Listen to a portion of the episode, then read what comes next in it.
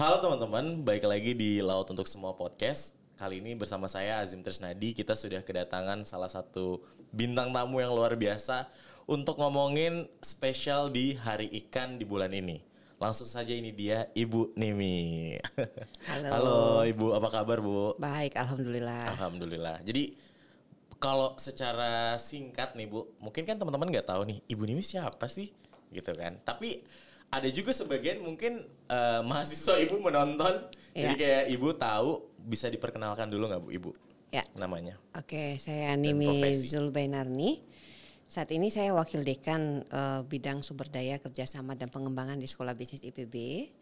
Terus bertanya kok sekolah bisnis sih kok tak ngomong ikan sih kan gitu ya.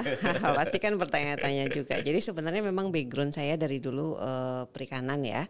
Saya dulu di S1-nya di lulusan Sosial Ekonomi Perikanan di Fakultas Perikanan dan Ilmu Kelautan eh, IPB dan saya pernah menjadi dosen di Fakultas Perikanan eh, dan Ilmu Kelautan IPB juga. Kemudian tahun 2015 saya dipindahkan ke sekolah bisnis, ditugaskan dan kemudian 2018 saya diminta atau dipercaya menjadi wakil dekan di sana.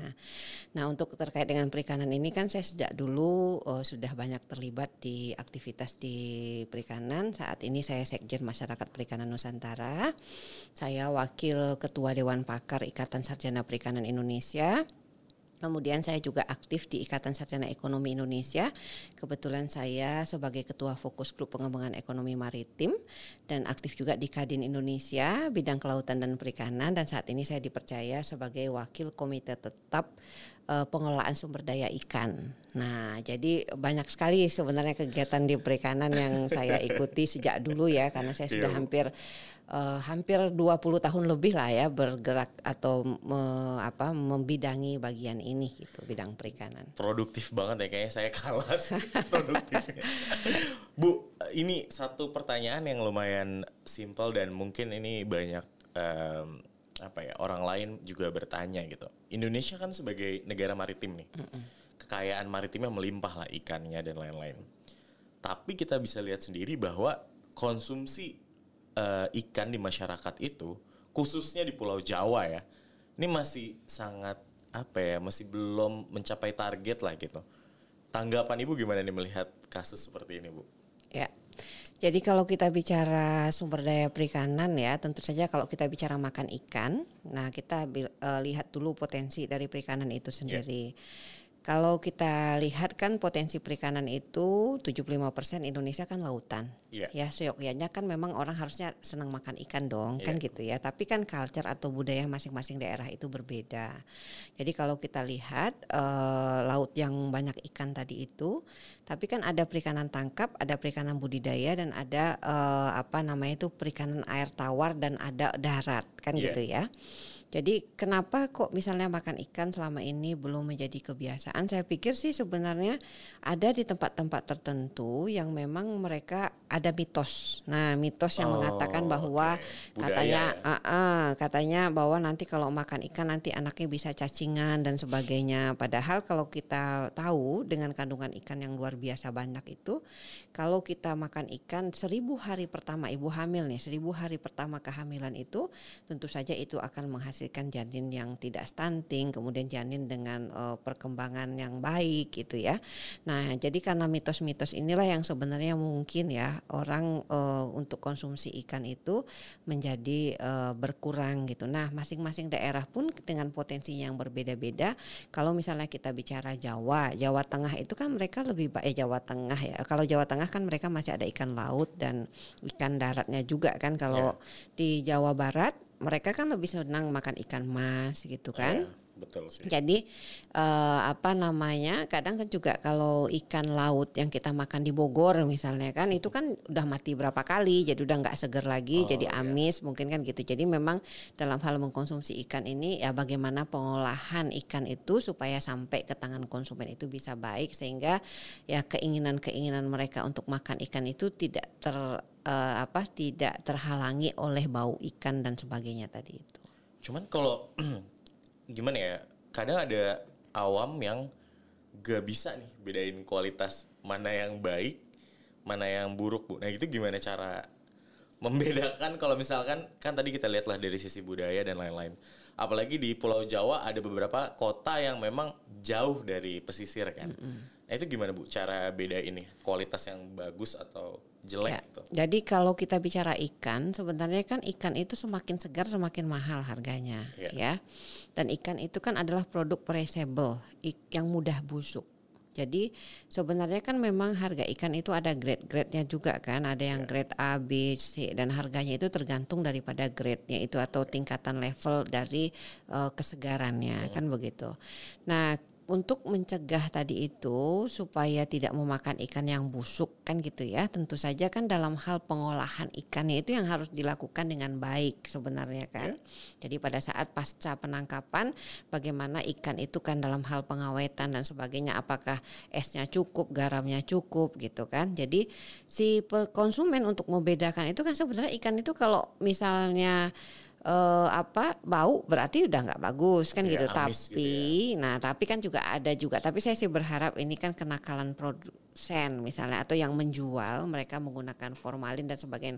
Nah itu kan yang tidak diketahui oleh konsumen. Tapi kan Iya. seyogyanya ya ini harusnya di menjadi eh, perhatian juga oleh eh, teman-teman misalnya yang menjual atau yang memproduce ikan. Jadi kalau misalnya hasil tangkapan itu mereka nggak bisa oh, apa namanya menggunakan formalin untuk membuat ikan itu bisa tahan lama. Karena tentu saja itu dalam jangka panjang berpengaruh terhadap kesehatan si yang memakannya kan? Iya sih. ya. Kok tapi kalau kesulitan ibu gimana pada saat ibu kan tergabung di berbagai macam komunitas dan juga institusi nih bu.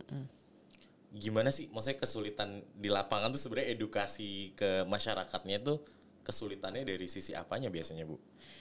Kalau dari sisi mas, makan ikan itu kan orang eh, karena satu kan kebiasaan ya. Ya. Jadi terus kemudian kan masalah harga kan juga akan sangat berpengaruh untuk mereka mengkonsumsi atau tidak. Jadi misalnya berdasarkan eh, kajian yang kita sudah eh, lakukan juga, kadang-kadang ada suatu lokasi atau suatu daerah yang mereka memproduksi ikan tertentu, tapi mereka tidak mengkonsumsi itu gitu kan karena ka- harganya yang mahal bagi mereka sehingga ke- eh, harga yang mahal itu membuat mereka tidak mengkonsumsinya. Jadi sebenarnya memang dan sering kali juga eh, ikan yang grade-nya bagus itu kita ekspor kan gitu kan. Tapi ikan yang grade-nya kurang bagus itu kita yang konsumsi lokal. Nah seyogyanya kalau menurut hemat saya harusnya kan orang lokalnya juga mau makan yang grade-nya bagus supaya Oh, nanti iya sih. potensi daripada gizi ikan yang terkandung di dalam ikan itu ya bisa memang eh, terserap dengan baik juga oleh Ya. konsumen lokal. Jadi tidak semuanya harus diekspor. Tapi kembali kan kendalanya adalah masalah harga ikannya itu tadi. Mungkin yang membuat orang tidak memakan ikan itu gitu ya. Seperti misalnya di Papua gitu orang lebih senang kan harga ikannya mahal. Jadi kadang-kadang di daerah yang eh, lokasi-lokasi yang penghasil atau produsen ikan sendiri harganya malah mahal gitu kan. Sehingga orang lokalnya tidak makan tapi mereka kirimkan ke eh, daerah-daerah yang di sekitar mereka seperti itu. Jadi memang lebih kepada faktor harga itu berpengaruh juga sih sebenarnya untuk eh, mengkonsumsi ikan itu tadi. Jadi sering kali yang dikonsumsi itu ya ikan-ikan yang harganya murah tadi kan gitu Iya, ya. iya, Jadi iya. misalnya ikan tembang gitu kan yang mereka kering kayak ikan asin Iya, gitu ya. sih. Jadi lebih seneng gitu. Jadi kan itu kebudayaan atau kebiasaan orang Iya. Indonesia juga nih. Kalau kita bicara ya, pada saat kita makan ikan, ikannya digoreng, terus kemudian minyaknya dipakai berkali-kali untuk menggoreng ikan itu, dan minyak yang sudah hitam itu dipakai untuk bikin sambal. Itu kan enak kan, padahal sebenarnya berbahaya kan Iya. gitu ya. Apalagi saya juga dulu pernah melakukan penelitian tentang eh, apa minyak goreng bekas itu itu kan akan berbahaya jangka panjang sebenarnya terhadap kesehatan manusia. Jadi memang ya kita memang harus terus melakukan sosialisasi ayo kita makan ikan gitu kan seperti yang dilakukan oleh himpunan alumni FPIK IPB. Nah, saat ini kan ada kegiatan Festival Ikan Nusantara juga dalam eh, memperingati eh, Hari Ikan Nasional ini. Jadi di situ ada gerakan-gerakan ayo kita makan ikan, KKP juga melakukan kegiatan gemar makan ikan dan sebagainya gitu. Jadi memang ikan ini adalah untuk IQ loh sebenarnya Ya. kalau kita semua memahami itu gitu. Cuman kalau tadi ibu eh, mention dari sisi harga nih bu, Ya. Sebenarnya ada nggak sih kayak list ikan yang lumayan eh, dari sisi harga ekonomis lah bisa dibeli gitu ya dengan eh, rata-rata masyarakat pendapatan gitu. ada nggak sih bu? Maksudnya kayak tiga ikan kah atau yang mungkin teman-teman nggak tahu kelihatannya murah ya, tapi gizinya tuh sebenarnya luar biasa gitu. Ya, jadi kan misalnya gini, kalau kita bicara ikan, nah saya pernah melakukan penelitian. Penelitian saya pernah di perairan Selat Bali ya, itu penelitian disertasi yang saya kerjakan di situ tentang uh, menangkap ikan lemuru. Jadi lemuru. kalau lemuru, Lemuru. lemuru atau sarden, ikan sarden Oke, kalau yang ya. orang sering sebut ya. Nah, jadi ikan lemuru itu adalah salah satu ikan dominan atau ikan target yang bisa ditangkap di perairan Selat Bali.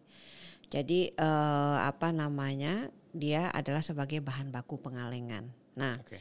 kenapa kok dipakai sama si pelaku usaha untuk i- bahan bakunya ikan lemuru kan gitu kan?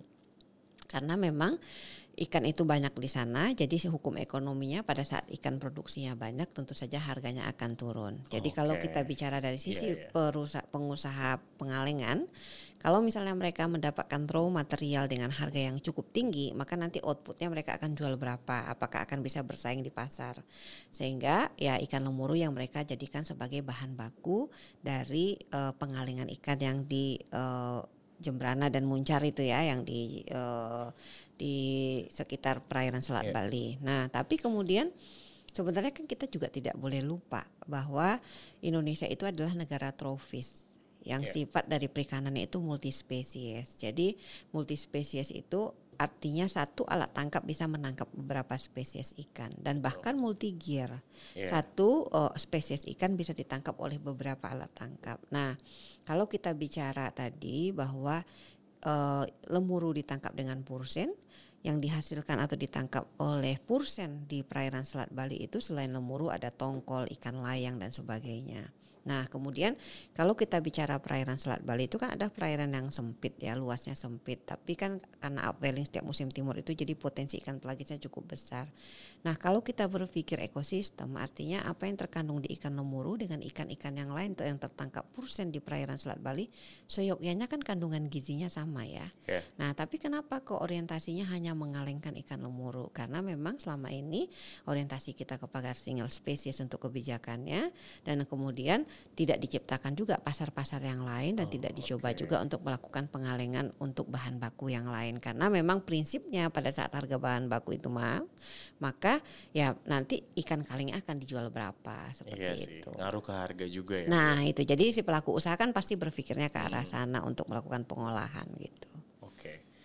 Em, let's back to your background ya. Yes. Bu, kalau misalkan orang-orang pada pengen jadi, ada yang pengen jadi astronot, ada yang pengen jadi dokter, ada yang pengen jadi banyak lah, ada yang sekarang mau udah jadi programmer dan lain-lain.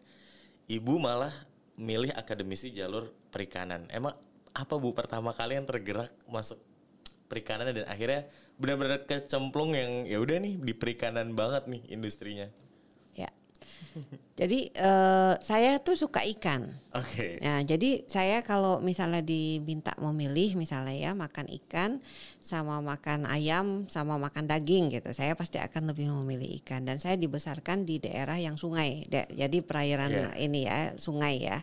Jadi eh, dan kebetulan orang tua saya juga ya senang menyuguhkan ikan kepada Oke. kita. Jadi kan berdasarkan itu ya saya senang ikan. Tapi ketika itu sebenarnya saya masuk ke IPB eh, di awalnya tadi saya bilang bahwa saya kan dari daerah masuk ke IPB melalui undangan ya. Iya. Jadi masuk sebagai mahasiswa undangan yang ketika ketika itu cita-cita saya ingin jadi dokter sebenarnya. Tapi kemudian karena saya nggak punya pilihan lain ya sudah saya akhirnya masuk di IPB dan kemudian saya masuk di sosial ekonomi perikanan.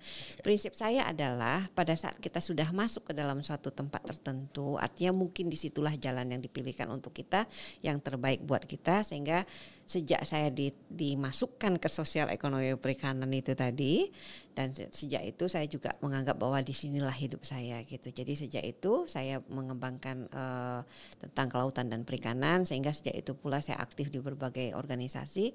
Dulu di himpunan mahasiswa perikanan Indonesia saya juga aktif di situ. Kemudian ketika mahasiswa itu juga saya adalah salah satu dari 10 orang mahasiswa yang ikut hadir pada saat peresmian masyarakat perikanan Nusantara. Eh tahunya sekarang saya menjadi sekjen masyarakat perikanan Nusantara. Jadi memang uh, perjuangan perjalanannya itu uh, ya semuanya itu ya karena melalui sektor kelautan dan perikanan ini yeah. dan iya. memang saya suka ikan juga ya. Jadi kalau misalnya saya ada tugas ke daerah, dinas ke daerah itu hmm. saya pasti akan cari makan ikan apalagi kalau misalnya ke daerah-daerah timur. timur ya. Yeah. Jadi saya senang memang kalau ke daerah terus kalau ke pantai itu memang saya senang sekali gitu. Jadi dulu uh, selain bicara tentang ikan saya juga suka dulu dipanggil untuk bicara terkait dengan pariwisata bahari. Oke. Okay. Mm -mm kita nanti akan bahas itu ya Bu ya. Yeah. Cuman sebelumnya aku pengen tahu nih pandangan uh, Ibu Nimi ter terkait ya kita bisa bilang kan orang ada beberapa nih yang pro kontranya, tapi dari Ibu nih sebagai akademisi bisa menjelaskan gitu kan. Ini sebenarnya uh, kita nggak usah makan ikan. Ntar kalau ikan habis ah udah nggak ada nggak ada lagi nih uh, kan. Terus orang-orang isu sustainability di perikanan ini cukup lumayan dipandang banget lah ya. Mm -hmm Gimana pandangan Ibu terkait tentang sustainability di perikanan? Ya. Jadi kan kadang tadi ya saya bilang kan ada kegiatan festival ikan Nusantara gemar makan ikan terus orang nanya emang ikannya ada bu gitu kan. Jadi itu ya ada dong kan kita potensinya besar kan gitu 75% dari 2 per 3 dari luas Indonesia itu kan lautan gitu yeah. ya. Nah, tapi kan itu yang saya sampaikan. Kalau kita bicara sustainability development, itu kan sebenarnya bagaimana kita memanfaatkan sumber daya itu saat ini, tapi dengan tetap memperhatikan anak cucu kita 10 atau 20 tahun yang akan datang. Artinya, kalau sekarang kita misalnya bisa makan ikan tuna 10 atau 20 tahun yang akan datang, anak cucu kita juga bisa makan ikan tuna begitulah ya. Uh, kita analogikannya misalnya seperti itu. Nah, jadi kekhawatiran-kekhawatiran yang ada di kita selama ini sebenarnya kan kita harusnya satu bersyukur ya karena anugerah Allah terhadap kita itu dengan potensi panjang pantai nomor dua setelah Kanada bahkan ada data yang mengatakan bahwa kita nomor satu di dunia gitu. Nah, saya selalu sampaikan bahwa antara konservasi dan ekonomi itu seyogyanya dia berjalan seimbang. Jadi dalam hal pengelolaan sumber daya perikanan itu kita bicaranya bioekonomi bukan ekonomi konvensional. Jadi yeah. artinya bagaimana mendapatkan keuntungan dengan memaksimumkan pendapatan atau memaksimumkan keuntungannya tadi itu dengan tetap menjaga kelestarian sumber daya ikan. Okay. Jadi kalau misalnya kita terus bertentangan dengan ikannya ada nggak sih gitu kan kalau misalnya kita uh, mau makan ikan sehingga ada pelarangan dan sebagainya. Nah, di negara lain itu tidak pernah ada yang melarang. Jadi kalau kita bicara secara teori, yang dilakukan seyogyanya di dalam perikanan ini khususnya perikanan tangkap ya kalau kita bicaranya ya yang kita agak tingkat ketidakpastiannya tinggi, sebenarnya yang harus kita lakukan itu adalah bagaimana mengendalikan, bukan melarang. Jadi yeah. ramah atau tidak ramah alat tangkap itu sebenarnya tergantung bagaimana mengoperasikannya. Jadi saya juga selalu sampaikan kalau misalnya kita analogikan orang naik Alphard, orang naik Avanza, orang naik Xenia di jalan raya ditangkap polisi. Yang disalahin merek mobilnya kah? Tidak kan yeah. orang yang mengendarakannya. Betul. Jadi artinya kalau misalnya ada ketidakramahan di dalam pengelolaan atau dalam pemanfaatan itu seyogyanya adalah ya karena operasinya yang nggak tepat yeah. sehingga di KKP kan sebenarnya sudah ditetapkan tuh ada peraturan-peraturan yang digunakan untuk tidak menjadi tidak ramah lingkungan. Jadi iya. artinya yeah. alat tangkap boleh digunakan dengan mesh size-nya ditentukan ukuran mata jaringnya supaya tidak tertangkap ikan-ikan yang kecil. Kemudian uh, panjang jaringnya juga harusnya uh, ditentukan berapa. Jadi kalau saya bicara tentang perairan Selat Bali tadi itu, di perairan Selat Bali itu kan perairan yang dengan luasnya yang sempit 2.500 km yeah. persegi tadi itu. Tapi yang bisa memanfaatkan itu adalah nelayan Bali dan nelayan Jawa Timur.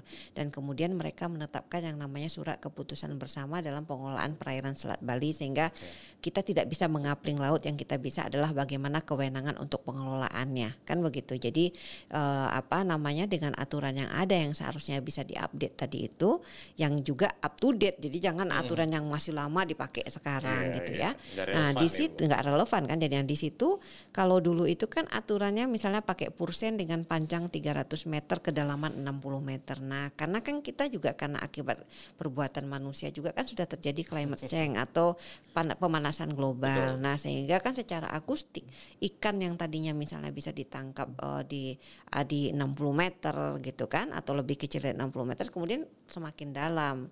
Nah, sehingga kan harusnya aturannya juga mengikuti itu. Jadi aturan yang menggunakan pursen dengan panjang 300 meter dan kedalaman 60 meter sudah tidak pas lagi. Jadi itu perlu diupdate gitu Iya, ya. iya, iya. Nah, tapi kan kembali bagaimana cara kita mengendalikannya? Ya cara mengendalikannya itu ya tentu saja yang kita bisa lihat dengan kasat mata kita apa ya jumlah kapal, jumlah alat tangkap, jumlah nelayannya kita harus kendalikan dan kita batasi jumlahnya supaya apa? Supaya tidak terjadi eksploitasi besar-besaran terhadap sumber daya ikan kita gitu. Jadi intinya adalah bagaimana supaya eh, apa namanya ikan kita itu bisa terkendali ya faktor pengawasan itu juga sangat membantu sekali untuk kita menjaga ikan-ikan kita ini supaya tidak tereksploitasi sebesar-besaran seperti itu. Cuman kalau kita ngobrol ngobrolin tentang alat tangkap nih bu, kan banyak banget ya Iya. alat tangkap. Ya. Sebenarnya apa aja sih bu alat tangkap yang ramah lingkungan? Ya, jadi sebenarnya kan tadi yang saya sampaikan, yang saya selalu garis bawahi bahwa ramah atau tidak ramah itu kan tergantung bagaimana cara Situasi, mengoperasikannya. Jadi kan dulu kalau kita bicara tentang troll ya, troll itu kan memang sudah dilarang di Indonesia Kepres 39 tahun 80 gitu kan. Karena ketika itu eh, troll itu dianggap sebagai alat tangkap yang tidak ramah lingkungan karena dia menangkap ikan-ikan kecil yang ikan di dasar. Karena kan memang dia eh, apa namanya itu diseret di dasar perairan yang dasarnya itu adalah eh, pasir kan gitu ya. Jadi ya, Bu, ya?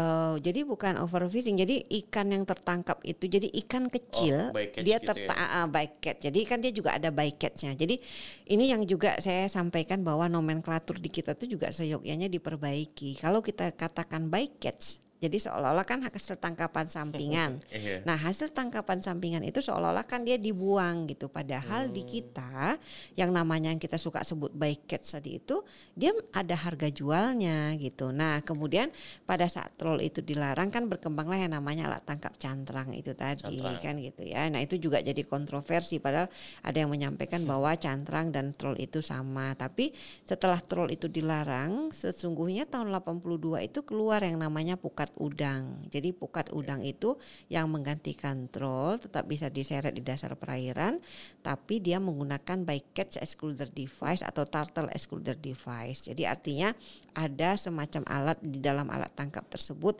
yang bisa mengeluarkan ikan yang tidak layak tangkap dan tar- Oh, turtle yang tertangkap. Jadi kalau kita bicara perikanan tangkap ini kan semuanya kan ketidaksengajaan saja Iya, kan iya. bicaranya ya.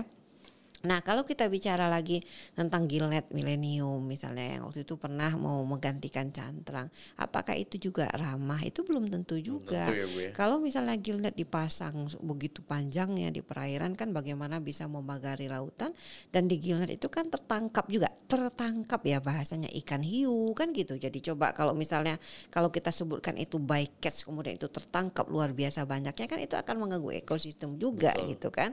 Jadi ikan yang tadinya misalnya menjadi predator karena ikannya itu ditangkap, akhirnya prey-nya aja yang berkembang di dalam satu ekosistem. Jadi bagaimana kita menjaga keseimbangan ekosistem sehingga dalam satu ekosistem misalnya terjadi prey predator, ya predatornya juga jangan dieksploitasi secara besar-besaran sehingga ekosistem itu tidak berubah dia gitu. Jadi saya melihat ini sih sebenarnya itu tidak bisa dilihat dari satu sisi, jadi secara parsial tapi kita harus lihat secara menyeluruh dan tadi saya selalu sampaikan bahwa perlu kerjasama antara orang konservasi dan orang ekonomi dalam hal ini. Jadi jangan sampai Ya. nanti yang ekonomi ingin eksploitasi, yang konservasi inginnya jangan ditangkep aja kan gitu kan. Kalau eksploitasi itu kan bahasanya agak negatif ya. Jadi Betul. saya lebih senang sih mengatakan pemanfaatan gitu kan. Karena memang berdasarkan Undang-Undang Dasar 45 pasal 33 ayat 3 kan bumi, air dan ke- kekayaan alam yang terkandung di dalamnya dikuasai oleh negara dan dimanfaatkan sebesar-besarnya untuk kemakmuran rakyat. Lo kita boleh dong memanfaatkan itu Ya, gitu betul. kan. Jadi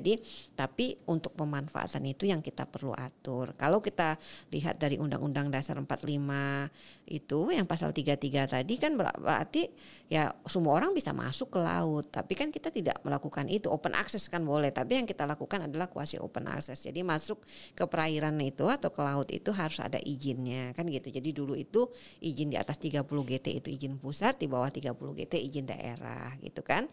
Berdasarkan juga Undang-Undang Nomor 23 tahun 2004 2014. Jadi kebijakan otonomi daerah di kita juga perlu menjadi perhatian kita juga karena Betul. dalam hal ini ada pusat dan ada daerah. Nah, di situ juga jangan terjadi um, ego sektoral juga antara pusat dan daerahnya. Bagian saya yang mana bagian daerah yang mana. Nah itu jadi itulah perlu kolaborasi tadi itu ya. Duduk bareng itu sangat perlu. Saya pikir itu yang perlu kita lakukan. Uh, ini juga jadi salah satu apa ya fakta bahwa kita kan dari zaman kerajaan dulu memang kita jaya di laut kan. Mm -mm. akankah Indonesia dalam ya bisa kita katakan 10 tahun ke depan atau beberapa tahun yang akan datang bisa dikenal benar-benar menjadi negara yang maritimnya itu nomor satu di dunia menurut ibu? Ya, kalau saya ditanya bisa kenapa orang lain bisa kenapa kita tidak bisa gitu kan? Apalagi dengan potensi yang kita miliki kan gitu ya. Tapi untuk itu supaya bisa seperti itu bagaimana kan gitu kan? Ya itu tadi yang saya sampaikan bahwa perlu kerjasama ABG katanya gitu kan? Akademisi businessman government dan community tadi itu masyarakat gitu ya. Kalau kita bicara laut tadi banyak sekali orang yang uh, berkontribusi atau memanfaatkan laut yeah. itu. Kalau kita bicara maritim tadi itu ada sekitar 11 uh, eh, ekonomi di yang bisa atau berusaha di memanfaatkan laut gitu kan.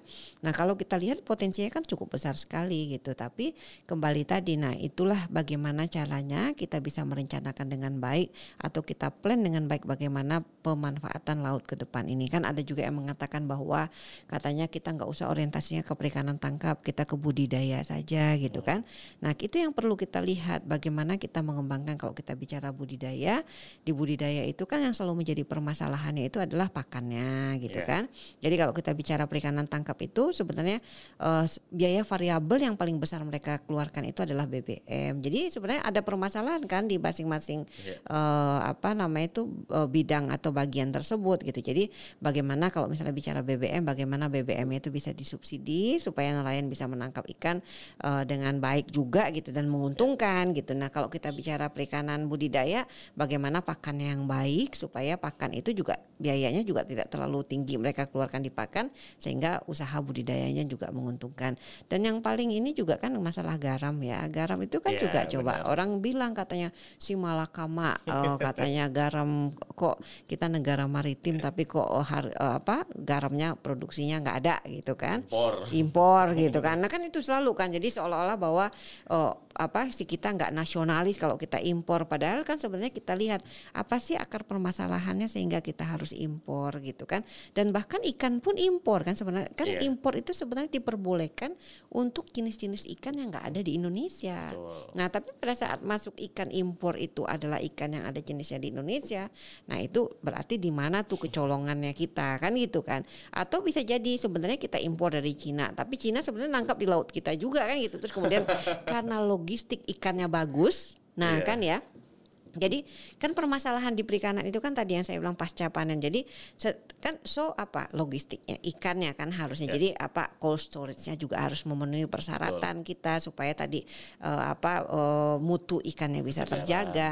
Nah, tapi kalau misalnya untuk pengolahan aja kita masih bermasalah, artinya apa yang kita harus tingkatkan? Bagaimana kita mau membuat integrated uh, cold storage kan gitu Betul. kan. Jadi yang belum terpenuhi sama kita. Jadi kalau misalnya kita baru punya 12.000 ton cold storage gitu kan sementara potensi kita 12,54 juta ton total available, total available catch-nya itu 10 juta ton gitu kan jauh banget iya. 12 ribu ton sama 12,5 juta ton gitu kan nah jadi hal-hal sebenarnya kadang sederhana cuma memang menurut hemat saya ego sektoral harus dilepasin juga ya jadi kolaborasi antar uh, kelembagaan itu diperlukan supaya kita bisa menjadi bangsa mandiri dan bangsa maritim tadi itu kan kita pernah mau menjadi poros maritim itu Betul, kan iya, tapi kan kenapa kok nggak tercapai gitu karena selama ini memang orang kan uh, selalu uh, apa ya individual jadi uh, apa image-nya kan kita negara agraris gitu kan ya. Jadi swasembada beras gitu. Oh, iya. Padahal kan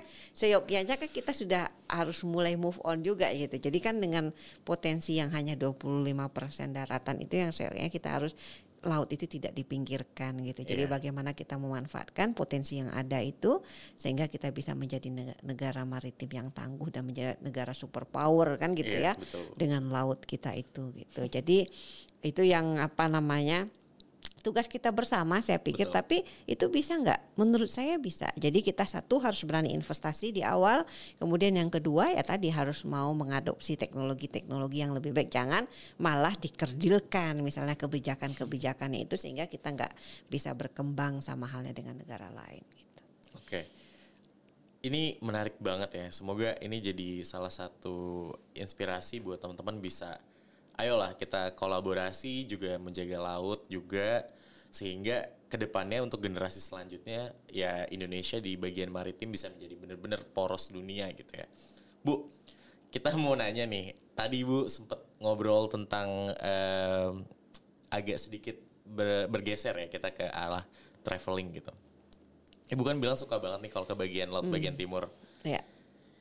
Rekomendasi menurut Ibu wisata laut terbaik yang pernah Ibu datang gitu. Pantai atau mungkin bisa juga.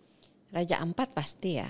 Tapi untuk ke sana ongkosnya luar biasa. Nah, jadi saya tuh dulu pernah ya ada saya cerita nih. Jadi katanya itu wah kita mendingan ke Australia deh daripada ke Raja Ampat katanya gitu. Jadi sebenarnya kan memang masalah aksesibilitas itu. Jadi kalau kita bicara pariwisata bahari itu kan apalagi zaman now orang kalau Iya. nggak punya sinyal itu kan kayaknya gimana gitu ya. Jadi kan artinya eh, ya tadi akses untuk datang ke sananya itu lebih mudah. Kemudian untuk eh, apa namanya eh, internetnya harus ada kan gitulah. Apalagi anak-anak milenial sekarang. Terus udah gitu kalau misalnya ke sana itu kan kita mesti naik kapal peri yang ya jauh gabung-gabung sama ta- tadi tadi yang saya bilang bahwa aksesibilitasnya itu yang harus Iya. eh, apa namanya yang harus diperhatikan. Nah kalau di barat itu kan ada tuh yang saya kan Anambas. Oke. Anambas itu kan di Kepulauan Riau ya. Iya. Jadi saya saya senang juga tuh ke situ karena di sana itu eh, saya nggak tahu ya, tapi saya memang senang laut sih dari dulu. Jadi kalau misalnya ke laut, kan saya juga dulu waktu penelitian terkait dengan eh, yang cantrang itu kan saya ke laut 8 hari. Tapi saya juga merasakan bahwa oh begitu sulitnya menjadi seorang nelayan itu, gitu Mual nggak, kan. Saya sih eh, pas di Jawa Timur saya yang mual. Kalau di tempat yang kan saya tuh daerah Jawa Barat, Jawa Tengah dan Jawa Timur kan. Jadi Iya.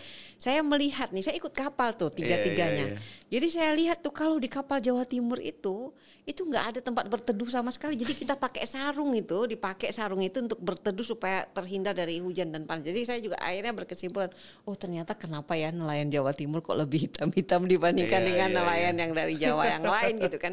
Karena memang mereka nggak nggak punya tempat berteduh itu kan. Jadi Mm-hmm. tempat berteduhnya punya tapi di bawahnya itu eh, apa namanya itu mesinnya, Mesin mesin, kapal ya, kapal. iya. Dan itu kan bau oli. Nah, itu yang membuat saya muntah ketika itu di situ.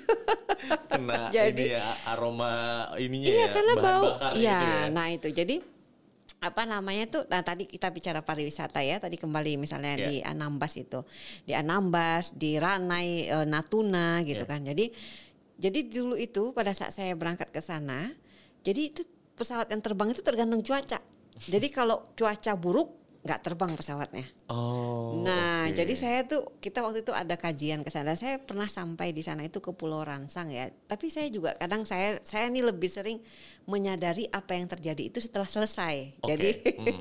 kita di sana terus kita sampai ke Pulau Ransang namanya menurut hemat saya itu sama seperti di Hawaii dan ternyata untuk sampai ke sana itu kita melewati ombak ketika itu 3 meter. Nah, saya sering kali juga kan kalau kita tim peneliti kalau pergi ke lapangan apalagi musim hujan saya juga selalu sampaikan kita nggak boleh pergi ke mana-mana dan nggak boleh ngotot ke pergi ke mana kalau misalnya orang sana bilang bahwa cuaca nggak bagus. Jadi jangan memaksakan Jangan diri paksa kita ya. karena mereka yang lebih tahu kondisinya di sana. Iya. Kadang-kadang kan kita sebagai pendatang karena ingin tahu tapi nggak bisa membatasi diri juga atau nggak bisa menahan diri memaksa mereka Iya. kan gitu kan. Tapi waktu itu kita aman. Mereka bilang nggak apa-apa aman kok, aman kita sampai ke sana karena itu indah banget gitu ya. Nah di sana itu ada juga kan air terjun tuh yang ter- turun air terjun air tawar yang turun ke laut gitu kan. Jadi Oh, memang wow. emang indah sekali gitu ya. Nah, tapi ke sana itu, nah waktu itu kita sampai ke sana, terus kemudian pesawat tidak tidak jalan karena cuaca buruk. Oke. Nah, terus kemudian akhirnya Bukit Raya datang. Wah, pesawat penumpang itu itu datang 14 hari sekali terus kemudian saya bilang kita harus pulang karena kalau enggak kita enggak tahu sampai berapa lama kita terdampar di sini gitu kan. Jadi ketika itu saya sama teman-teman itu pulang dari Anambas itu ke Kepri ya ke Kepulauan Riau itu Tanjung Pinang itu 20 jam. Dan itu melalui kan laut Natuna itu ya, Iya. yang nat- itu tuh ombaknya luar biasa kencengnya loh. Padahal kita kapalnya kapal besar itu Kapal kan, besar, ya. kapal penumpang yang gede itu. Nah itu jadi kalau saya menganggap bahwa nelayan itu memang pahlawan sebenarnya untuk bisa menyajikan ikan di meja makan kita itu. Jadi saya kan kalau ditanya lagi, Bu mau melaut lagi nggak? Saya mungkin berpikir 100 kali kali ya untuk pergi lagi ke laut gitu. Jadi sampai waktu itu saya sampai bosan kalau ngeliatin ikan mau makan ikan tuh sampai sampai bosan gitu kan karena pada saat kita nangkap ikan yang kita makan itu kan mereka bawa beras, bawa bumbu-bumbu dan mereka masak di situ. Jadi ikan yang ditangkap direbus atau digoreng terus masak nasi ya langsung dimakan gitu. Wah, seru deh pokoknya.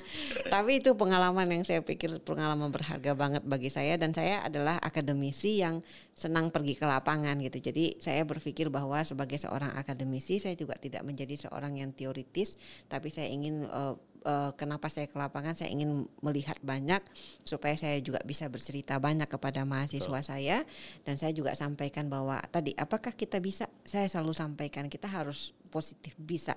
Jadi kalau misalnya kita sudah mengatakan bahwa wah nggak bisa deh susah, nah itu kita sudah jadi mindset kita sudah susah sulit gitu. Nah itu yang sebenarnya saya himbau lah anak-anak milenial sekarang itu ya seyogyanya nggak nggak mengatakan itu. Jadi Iya. kita coba dulu dan coba kita dengan apa namanya dengan potensi yang ada di negara kita apalagi kelautan tadi itu ya tadi kita sama-sama usahakan supaya tadi kita bisa menjadi bangsa yang berdaulat, bisa menjadi bangsa yang pintar kan gitu dengan potensi yang kita miliki tadi itu gitu. Masa kita bisa kalah dengan Jepang yang pantainya cuma panjang pantainya Iya. kecil sekali gitu kan tapi mereka lebih dikenal orang misalnya sebagai negara yang pemakan ikan Betul. kemudian sashimi mereka mereka pinter-pinter teknologinya bagus-bagus gitu kan nah jadi saya yakin sih dengan eh, tekad kita kita bisa menjadi bangsa yang lebih baik gitu Oke. Ibu tadi bilang makanan seafood, Bu. Makanan seafood favorit Ibu emang apa? Eh, udang Ah, udang Diapain tuh, Bu, biasanya? Jadi kalau digoreng pun enak. Jadi kalau Iya kita sih, ya. bicara yang kalau yang seger ya. Jadi nah saya ini ada cerita juga nih saya. Karena saya saking sukanya udang, jadi dulu saya waktu punya an- anak saya yang pertama itu pada saat bisa memakan itu, saya kasih dia makan udang. Kemudian besoknya matanya merah semua di situ. Alergi ya, Bu. ya? Ternyata dia alergi. Jadi bisa dugaannya itu karena ik- udangnya nggak segar gitu. Betul. Jadi kan memang eh, karena saya tinggal di Bogor, jadi mungkin ikan yang sudah sampai di Bogor itu udah mati berapa kali Ya, kalau ya, istilahnya ya, kan gitu ya. Ya, ya. jadi itu permasalahannya sehingga ketika itu yang mengakibatkan alergi. Jadi kalau udang itu memang eh, saya senang sekali dan anak-anak saya juga senang itu ya. Terus kemudian kepiting. Nah, itu Lobster? Suka juga. Jadi pokoknya semua yang berbau-bau ikan itu saya suka. Cuma kalau cumi-cumi ya, cumi-cumi itu kalau saya lihat tergantung. Kalau misalnya masih segar dia nggak terlalu kenyal loh. Jadi kan ada kalau misalnya dia sudah nggak segar itu kan dia keras ya digigit. Rada alot Ah, gitu ah, ya, Bu? alot gitu. Tapi kalau misalnya dia segar dia tidak alot gitu. Jadi itu juga tapi nggak terlalu kalau saya terhadap oh, cumi. Udang sih biasanya yang Oke. ini. Iya. Di apain aja enak lah ya, Bu, Diapain ya? aja enak, digoreng aja enak, direbus aja enak gitu ya. Terus kalau kepiting saus padang biasanya Wah, kan, enak nah banget sih, enak Bu. banget. Kolesterol emang enak. Oh, kolesterol kan di Prodia, kalau lagi makan nggak iya. usah mikirin kolesterol. Tapi kan tadi saya tidak pemakan daging, tapi saya pemakan ikan. Oke. Ya, jadi kan, nah ini yang saya, yang jadi kalau kita makan ikan, HDL dan LDL itu naik bersamaan. Jadi kita nggak usah khawatir juga kalau mau makan ikan gitu. Yang jahat sama yang baik itu naik sama-sama naik kan gitu Iya. kan. Nah jadi itu yang apa nggak perlu khawatir lah Iya. kalau kita makan ikan. Dan memang kalau misalnya masalah eh, kolesterol dan sebagainya kan itu ya katanya juga jangan makan yang berlebihan gitu Iya. kan. Kalau misalnya kita makan secukupnya ya insya Allah kolesterolnya nggak ada. Iya. Ya. Amin. Amin. Bu, ini Ya. pertanyaan terakhir nggak terasa kita udah hampir 40 menit nih Oh iya? ngobrol. Eh, ini pertanyaan terakhir nih Bu. Ya. Harapan untuk laut Indonesia apa Bu? Ya, harapannya eh, kita sebagai bangsa eh, dengan potensi yang laut yang cukup besar eh, bisa memanfaatkan laut kita dengan baik kita memperhatikan tentang keberlanjutan tadi sustainability development uh, harus ada keseimbangan antara ekonomi dan uh, konservasi. Jadi bagaimana laut itu bisa kita manfaatkan tapi kita tidak lupa dengan menjaga kelestariannya supaya anak cucu kita 10 atau 20 tahun yang akan datang bisa memanfaatkan atau bisa merasakan yang sama dengan kita dan kita menjadi bangsa yang berdaulat dengan memanfaatkan semua kekayaan yang kita miliki tadi itu. Saya yakin kita bisa ya tapi memang ini adalah uh, apa namanya niat kita bersama untuk mengerjakan segala sesuatunya dan sekali lagi kolaborasi itu penting gitu ya. Jadi kita tidak akan tertinggal dengan bangsa lain atau mungkin bisa menjadi negara maju. Kalau saya lihat kan kalau misalnya kita keluar negeri juga dan di Jepang dan ke Eropa gitu kita nggak kalah kok sama mereka. Cuma kan permasalahannya mungkin uh, ya kedisiplinan komitmen gitu ya masalah permodalan gitu. Yeah. tapi rasanya juga kalau bicara bisnis katanya nggak perlu modal cukup modal dengkul juga bisa jalan kok bisnis. Nah yang penting apa? Semangat dan keinginan itu. Kalau ada kemauan pasti ada jalan. Saya selalu percaya itu. Oke. Terima kasih Ibu Nimi. Ya. Semoga teman-teman di rumah yang mendengarkan podcast ini dan menonton mendapatkan hal-hal baik dan bisa diaplikasikan di kehidupannya sehari-hari. Sekian uh, podcast Laut untuk semua. Saya Azim Trisnadi dan saya juga, Nimi Zulbenarni. Sampai jumpa di episode selanjutnya. Dadah. Dadah.